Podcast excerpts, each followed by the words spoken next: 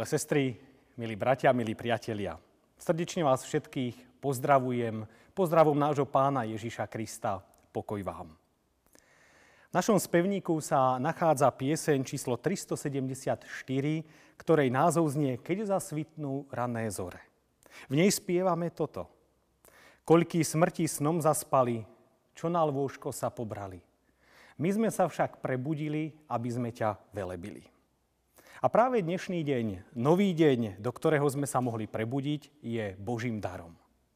Chceme ho v ňom, verím, opäť viacej a hĺbšie spoznávať a vzdávať mu úctu, česť a chválu. Preto nás všetkých chcem pozvať k duchovnému zastaveniu sa, k spoločnému premýšľaniu nad Božím slovom, ako ho máme zapísané v Evanieliu podľa Lukáša v 23. kapitole, v 33. verši a potom vo veršoch 39 až 43 nasledovne v mene pánovom. Keď prišli na miesto, ktoré sa menuje Lepka, tam ho ukrižovali aj tých zločincov. Jedného zprava a druhého zľava. A jeden zo zločincov, ktorí tam vyseli, rúhal sa mu a hovoril. Či nie si ty Kristus? Zachráň seba i nás. Ale druhý ho zahriakol. Ani ty sa Boha nebojíš? A celkom si tak odsúdený?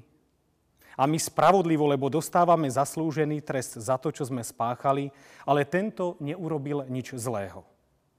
Potom povedal Ježišovi, Pane Ježiši, rozpomeň sa na mňa, keď prídeš do svojho kráľovstva.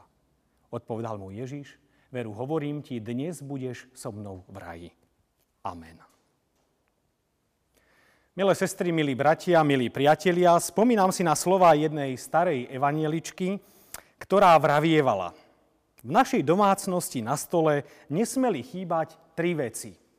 Biblia, spevník a modlitebná knižka. Každý deň sme si ako rodina čítali z Božího slova, spievali nábožné piesne a modlili sa. V živote sme toho veľa nemali, no napriek tomu sme žili spokojne. Vo svetle tejto výpovede si kladiem otázku, čím žije dnešná moderná evanielická rodina. Čo okrem možno krásneho obrusu, nespočetného množstva napečených buchiet, kvetov vo váze alebo nejakého dekoratívneho doplnku sa na jej stoloch nachádza. Zachovala sa ešte tradícia spoločných pobožností rodičov s deťmi? Alebo starých rodičov s vnúčatami? Zachovalo sa spoločné čítanie z Biblie, spoločné piesne, modlitby. Sú dnešné naše rodiny pevné a stabilné vo viere v trojediného Boha? A vôbec, sú dnešné rodiny naozaj šťastné a spokojné? A vôbec, berú sa dnes vážne nároky z Božího slova? Prikladáme im nejakú váhu? Majú pre nás hlboký význam? Koriguje Božie slovo nás a naše rodiny, naše domácnosti, našu spoločnosť, církev, církevné zbory? Alebo ho korigujeme my svojim neraz ľahkovážnym postojom? Lukášovo evanielium, ktoré sme vypočuli, nám podáva svedectvo posledných minút z Ježišovho života, ktoré je nám z pašijových čítaní veľmi dobre známe. Spolu s ním sú ukrižovaní aj dvaja lotry, ktorí vedú rozdielný dialog. Jeden uštipačným tónom, či nie si ty Kristus, zachráň seba i nás. A na tieto posmešné a rúhavé slova, slova reaguje druhý lotor, úplne inou retorikou. Ani ty sa Boha nebojíš? Nehambíš sa takto hovoriť? Kde sa berie u teba toľko opovážlivosti? Náš reformátor, doktor Martin Luther vo svojej teológii často zdôrazňoval to, že v dôsledku pádu prvých ľudí prišiel do sveta jeden nepriateľ, dedičný hriech, ktorým sa nielen narúšil vzťah medzi stvoriteľom a stvorením, ale aj to, že on spôsobil fatálne následky, ktorých dôsledkom je to, že človek sa postavil voči svojmu stvoriteľovi na odpor. Chcel, a stále chce zaujať jeho miesto. Stal sa voči nemu rebelom, ktorý stratil schopnosť pravého poznania Boha a pravej bázne pred ním. Áno, svedectvo našich vlastných životov neraz vypovedá presne o tomto, že sa Boha absolútne nebojíme. Že ho nepokladáme za toho, voči ktorému by sme mali prejavovať tú absolútnu a zvrchovanú poslušnosť, úctu, rešpekt. Zabúdame, že Boh je Boh. Z nášho povedomia sa vytráca to, čo Luther vo svojom malom katechizme opakovane zdôrazňuje. Že máme sa Pána Boha báť a ho milovať. A ja sa pýtam, bojíme sa dnes Boha? Milujeme ho? Ak áno, potom kde je dnes tá skutočná bázeň? Bázeň pred tým, ktorého rukách sú naše časy. Prečo je medzi nami v cirkvi toľko pýchy, podvodov, klamstiev, nenávisti, neprajnosti, pokritectva, neúprimných prianí, falošných úsmevov, predvádzaní sa, nedôvery, neustálej potreby vidieť seba lepšieho ako tých druhých. A potom sa pýtame ďalej, prečo dnes tak málo kľačíme pred Bohom? Prečo tak málo smútku a slz nad hriechom? Málo pocitu viny z prehrešku voči Božím prikázaniam. Tak málo skrúšeného a zdrveného srdca. Tak málo pokánia. Prečo? Pretože sa Boh stratil z nášho zreteľa. Pretože radšej kráčame svojou vlastnou cestou a nie tou Božou. Preto, lebo nie je pre nás komfortné nasledovať Boha, ktorý od nás očakáva radikálne zmeny. Zmeny v živote, v postojoch, vo vzájomných medziľudských vzťahoch, konaní či myslení. Pán Ježiš vo svojej kázni na vrchu deklaruje, po ovoci poznáte ich. Také jednoduché. Nič také náročné, čomu by sme neporozumeli. Kvalita nášho kresťanstva sa odvíja práve od toho, do akej miery máme vzťah so samotným Bohom – a to, či je pre nás smerodajné Božie slovo a akú vážnosť mu v našom živote prikladáme. Iste, milí priatelia, počúvať Božie slovo, ktoré nám nastavuje zrkadlo a odhaľuje zákutia našich srdc, nám nemusí byť vždy príjemné. Ale ono nás chce práve vyrušiť z nášho duchovného stereotypu. Chce nám pripomenúť, že Boh hriech nenávidí, že hriech sa mu protiví. A tiež to, že raz budeme všetci stáť pred ním a skladať účty z nášho života. Určite by sme toto nemali zľahčovať ani podceňovať. Pre starozmluvných uctievačov hospodina prežívať bázeň znamenalo neprežívať des a chvenie zo strachu pred ním ako pred ukrutným vládcom, ale hlboké uvedomenie si, že ich život a budúcnosť závisia jedine od jeho milosti a požehnania. Bázeň tu znamenalo vedomie priepastného rozdielu medzi človekom a Bohom ako stvoriteľom. Boží ľud sa neraz mohol presvedčiť o tom, aký je Boh mocný.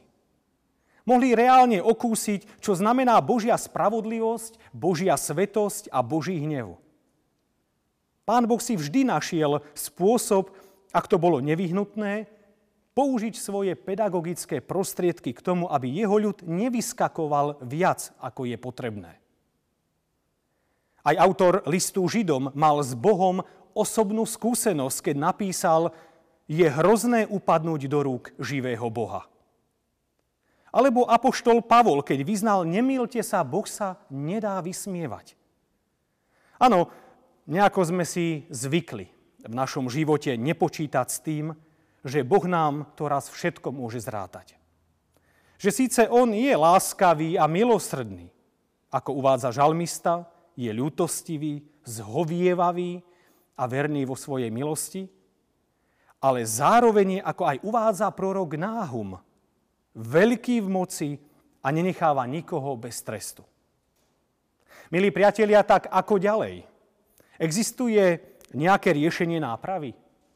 Samozrejme. Prorok Izaiáš nám kladie na srdce túto výzvu. Hľadajte hospodina, kým sa vám dáva nájsť. Vzývajte ho, kým je blízko.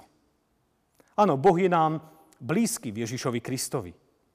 Dívajme sa na to, čo On vykonal v Jeho kríži pre naše spasenie.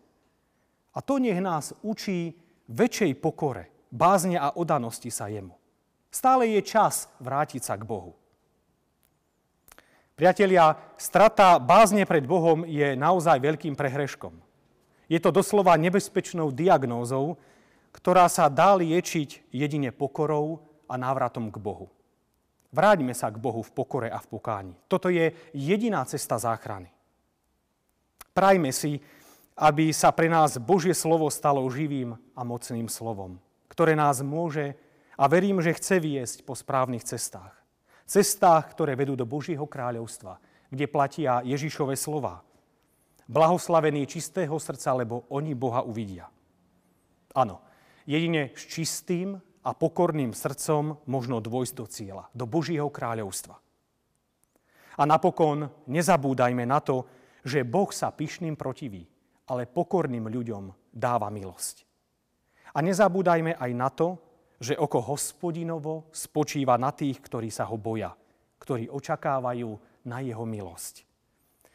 Nech je náš život preto takým jasným svedectvom o tom, že nielen Boha poznáme, že o ňom dokážeme tak vznešene hovoriť, ale predovšetkým, že ním žijeme.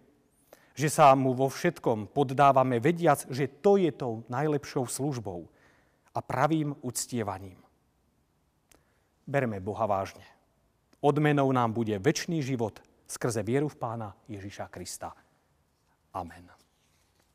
Modlíme sa.